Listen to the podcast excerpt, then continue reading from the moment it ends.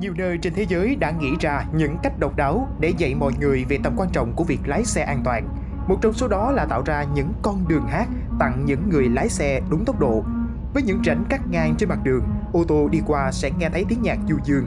Đây cũng là phương pháp hữu ích giúp tài xế lái xe tỉnh táo trên mỗi chặng đường. Cụ thể, những con đường trên hoạt động như thế nào và những con đường nào trên thế giới sở hữu tính năng đặc biệt này? Hãy cùng với Khánh Tường lắng nghe trong số podcast ngày hôm nay nhé.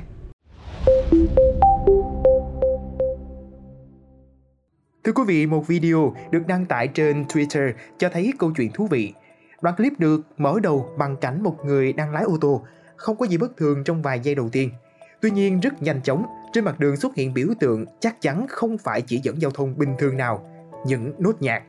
Khi xe tiến thêm một chút và đi qua một số biển báo, chúng sẽ phát ra các giai điệu dần dần lên đến đỉnh điểm tạo thành một bản nhạc vui tai. Được biết đó là con đường 67 ở Hungary, được khánh thành vào năm 2019, nối thành phố Kaposvar và đường cao tốc M7. Đoạn clip đã thu hút 22 triệu lượt xem chỉ trong vòng gần một tuần.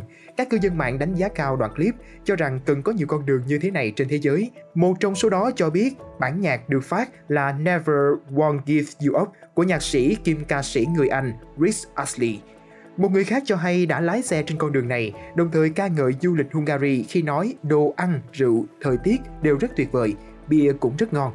Để tạo ra âm thanh, các kỹ sư đặt các rãnh thép xuống đường. Mỗi khi ô tô đi qua, lốp xe rung lên và phát ra âm thanh. Nốt cao hay trầm tạo nên giai điệu nhạc đều tùy thuộc vào độ sâu và khoảng cách giữa các rãnh. Càng gần nhau thì âm vực càng cao. Các rãnh này nằm thẳng hàng về một phía làng đường, do đó trước khi chạy vào con đường âm nhạc, tài xế sẽ trông thấy biển báo và lựa chọn có nghe nhạc hay không. Ước tính chi phí xây dựng con đường 67 vào khoảng 212 triệu euro. Ngoài việc xây dựng để tưởng nhớ Laszlo Sipobody, ca sĩ chính của ban nhạc Hungary nổi tiếng Republic, người đã qua đời vào năm 2013 ở tuổi 47, con đường âm nhạc 67 còn hướng tới giúp các tài xế kiểm soát tốc độ lái xe, bớt căng thẳng và tỉnh táo để hạn chế tai nạn đáng tiếc.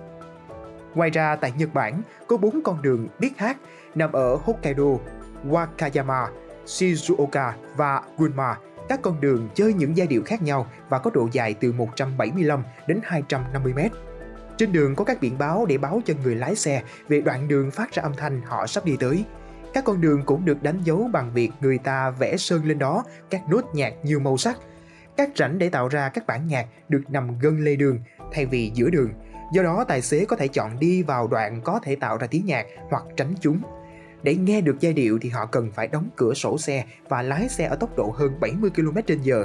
Nếu bạn lái quá nhanh, âm thanh phát ra giống như một cuộn băng được tua nhanh, lái quá chậm thì sẽ có hiệu ứng ngược lại.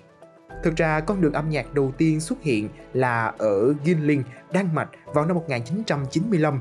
Hai nghệ sĩ đã tạo ra tác phẩm này là Sten Kradov Jensen và Jakob Friedmanus. Ngoài Nhật Bản thì Đan Mạch, ý tưởng này cũng thu hút sự quan tâm của các kỹ sư ở các quốc gia khác nhau trên thế giới.